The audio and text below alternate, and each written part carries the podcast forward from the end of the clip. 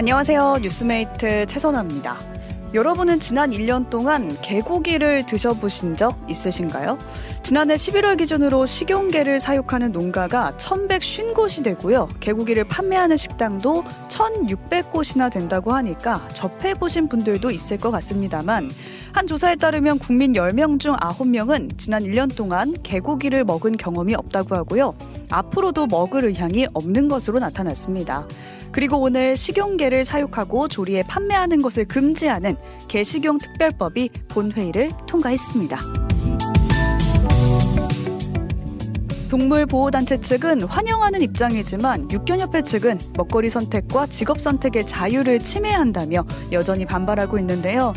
연간 최대 100만 마리의 개가 사육되고 식용으로 도살되었던 개 식용 시장. 이제 굿바이를 과연 외쳐도 되는 건지 여러분의 생각 보내주세요. 단문 50원, 장문 100원의 정보 이용료가 되는 문자 샵 1212 또는 레인보우 앱 유튜브로 참여하실 수 있습니다. 2024년 1월 9일 화요일 오뜨밀 라이브 시작합니다.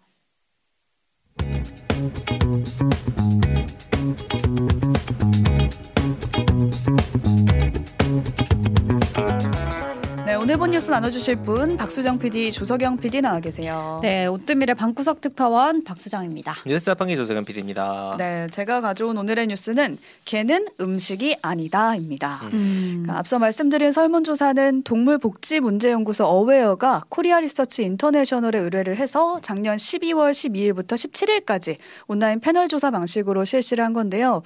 전반적으로 개식용 시장의 수요가 좀 줄어가고 있다. 이건 음. 우리도 느끼는 바였는데 오늘 전면적으로 개식용을 금지하는 법안이 본회의를 통과했습니다. 음. 이게 일단은 개식용 시장이 어떻게 이루어지고 있냐. 그렇죠. 꽤 많은 사람들이 종사하고 있어서 좀 말씀을 드리면 일단 사육 농가가 있고요. 여기서 개를 키워서 넘기면 도축 업체가 개를 잡습니다. 음. 음. 그다음에 유통업체가 각 식당으로 배달을 하고 이제 뭐 손님들이 복날이나 뭐 음. 영양 보충의 이유로 보신탕을 먹는 음. 그렇게까지 이제 이어지는 거죠. 그렇죠. 근데 식용 목적으로 개를 도살하면 이제는 음. 3년 이하 징역 또는 3천만 원 이하 벌금을 물게 어. 되고요. 음. 사육하거나 유통을 하면 음. 2년 이하의 징역 또는 2천만 원 이하 벌금을 물게 돼서 이걸 봤을 때 관련업 종사자가 모두 처벌을 받게 되는 거예요. 어. 먹는 손님은요? 먹는 손님까지는 처벌이 안 들어가는데 어. 일단 공급자가 없는 거죠. 그렇죠. 이렇게 되면은 어, 언제부터 시행이 되나요? 이게 당 당장은 아니고 3년 정도 유예 기간을 둬서 네. 2027년부터 불법이라고 하거든요. 음. 근데 그 사이에 정리돼야 될 게 풀어야 되는 문제가 굉장히 그렇죠. 많아요. 그러게요. 사실 이 법 때문에 불가피하게 폐업해야 되는 업체들이 상당히 많거든요. 아, 그래서 육전협회는 엄청나게 반발하고 있습니다. 여전히 음. 반발하고 개를 있어요. 몇천 마리 풀겠다 뭐 이런 얘기를 하면서 음, 한 마리에 뭐 200만 원까지 보상을 해달라라는 네. 얘기도 음. 나오고 있는데 이 사람들이 경제 활동을 이게 아니더라도 이어갈 수 있게 지원을 해줘야 음. 되는 거고 이게 지금 법안에도 담겨는 있습니다. 음. 물론 업계에서 는 만족하진 않고 있고요. 그렇죠. 음. 근데 이 법 자체가 애견인 김건희 여사가 적극적으로 밀었던 그렇죠. 거거든요. 그렇죠. 네덜란드나 영국에 국빈 방문을 했을 때도 이 법을 음. 언급을 했을 정도였는데 국회에서 오늘 반대표도 하나 없이 음. 통과가 됐습니다. 어, 어. 지금 찬성해 주신다. 그러니까 개식용 금지에 찬성한다는 분도 계시고 예를 들면은 그거 굳이 이걸 찬반까지 해야 되느냐, 해야 되냐. 아, 본인이 네. 먹느냐 여부와 관계없이 먹거리를 음. 가지고 찬반을 해야 되느냐라는 지적을 해주신 분도 계시네요. 네, 네, 그러네요. 오늘 본회의에서 통과된 법안이 또 있습니다. 어, 많은 법안이 통과됐어요. 네, 많은 법안이 통과가 됐는데 개식용 금지법 말고도 한국판 나사 역할을 하게 될 어. 우주항공청을 설치한다는 법안이 통과가 된 건데요. 음. 우주항공청을 과학기술정보통신부 장관 소속의 기관으로 설치하고 대통령 직속 국가우주위원회에서 감독한다는 야. 내용이 담겼습니다. 우주대국으로 어. 가자. 나사가 이, 생겼다. 이건 이름을 어떻게 해야 될지 모르겠네요. 어. 그러게요. 카사가 되는 건 아니겠지? 어, 카사. 줄임말을 몰라서. 어, 네, 어 근데 왜 진작 없었지라는 생각도 아. 들긴 하네요. 그러게요. 그렇죠. 있는 줄 알았는데. 뭐 약간 반쯤 민간이나 뭐 공공기관 같은 것들이 있어. 있었는데 음. 조금 더 훨씬 천급이면 약간 높은 거니까 음. 그걸 만든다는 얘기가 제 생각에는 곧 이거 이름 공모할 수도 있을 것 아. 같거든요. 카사 해보시죠. 생각해두겠습니다. 혹시 모르잖아요. 혹시 모르잖아요. 네. 애칭을 좀 미리 생각해두도록 네. 하겠습니다. 네. 네. 그리고 오늘 중요한 법 하나가 통과됐습니다. 음. 이태원 참사 특별법 음. 무려 참사 발생 438일 만에 아. 통과가 됐습니다.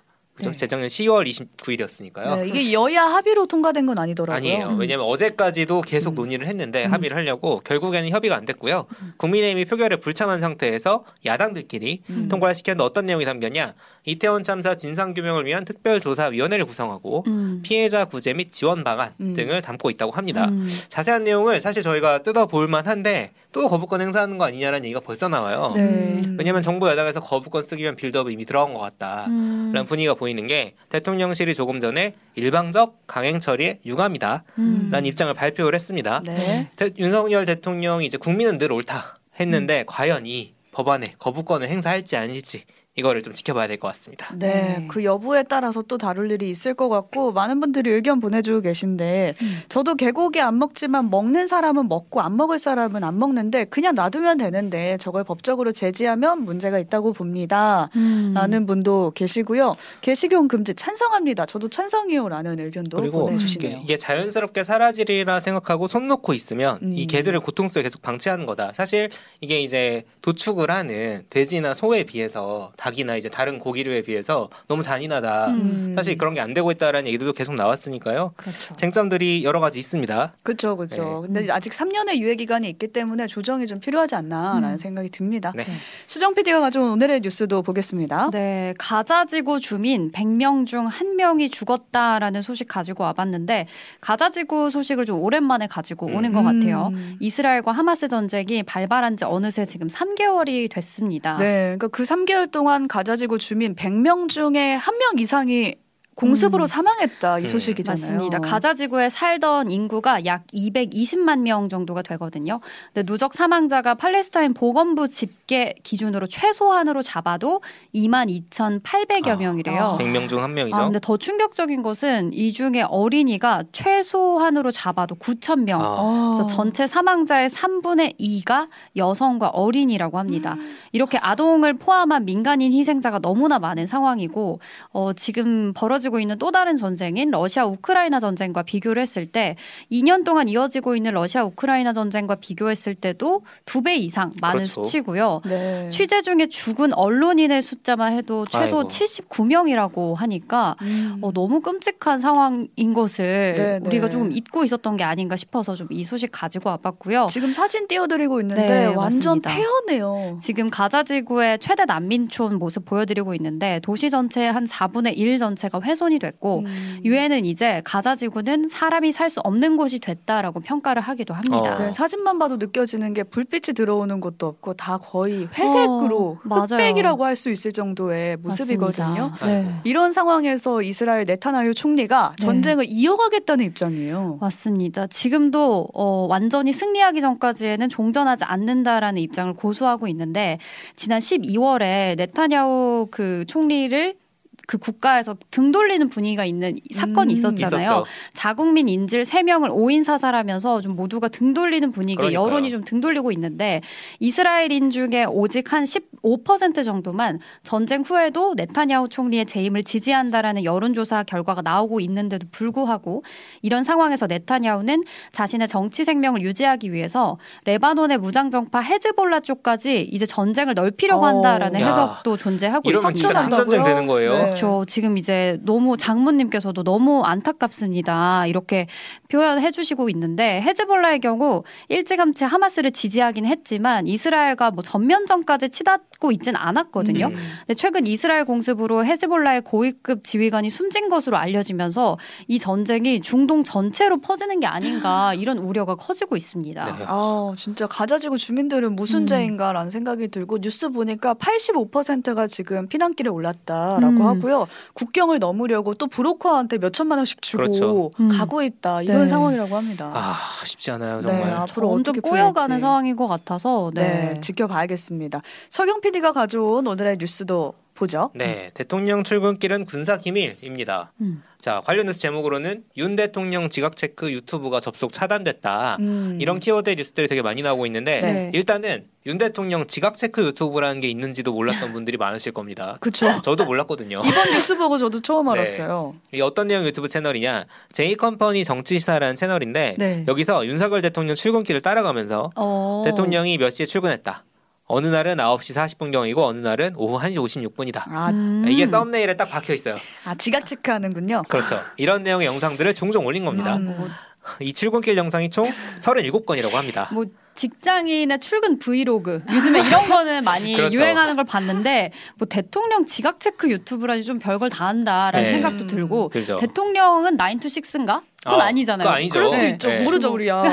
그런 궁금증이 좀 생기네요. 사실 집무실 벗어나도 계속 일을 하는 게 대통령인데 음, 그렇죠. 그죠? 출근길 영상을 이렇게 올렸다고 합니다. 오. 그런데 어제 방송통신심의위원회, 그러니까 음. 우리나라의 이제 방송이나 이렇게 온라인상에 올라가 있는 음. 그런 콘텐츠들을 심의하는 곳에서 이 유튜브 채널 영상 37건에 대해서 접속 차단을 어. 결정한 겁니다. 음. 접속 차단을 할 수 있군요. 그렇죠. 법령을 위반한다면 접속 차단입니다.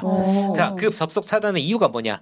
대통령의 출근길은 군사 기밀이기 때문에 음. 국가 안보를 저해한다 이 영상들이 음. 그렇습니다.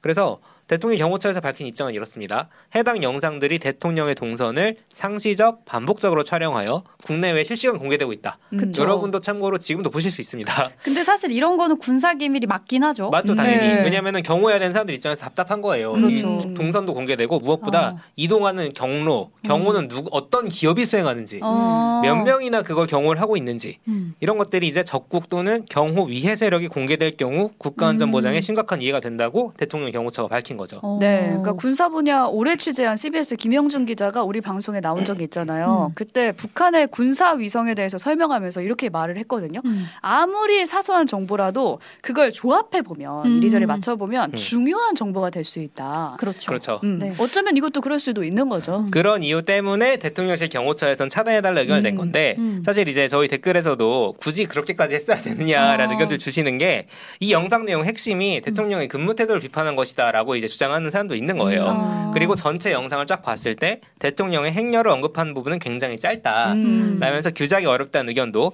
나오긴 했다고 합니다. 어. 네, 지금 제대로 사랑하기님은 과연 그 이유뿐일까요? 라고 네. 보내주셨고 네. 람님은 윤의 get 출근 with me라는 아, 네, study with me라는 게 있었죠.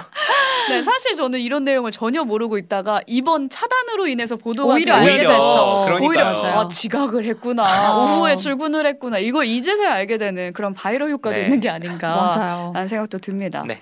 네. 이렇게 방송이나 온라인상에서 올라온 콘텐츠를 심의해서 차단할지 말지 음. 결정을 하는 게 방송통신심의위원회거든요. 네. 근데 여기 내부 상황이 지금 아주 그렇죠. 복잡한 상황이에요. 음. 방심위원들은 대통령 추천, 여당 추천, 야당 추천 이렇게 정치권 추천을 나눠서 들어오는데 네. 우리가 생각해 볼 수 있죠. 정부 여당 쪽 인사들이랑 야당 인사들이 맨날 싸우겠구나. 싸우겠구나. 이 경우에도 정부 여당 쪽 인사들은 찬성하고 네. 야당 쪽 인사들은 반대했습니다. 음. 이 차단에 대해서 음.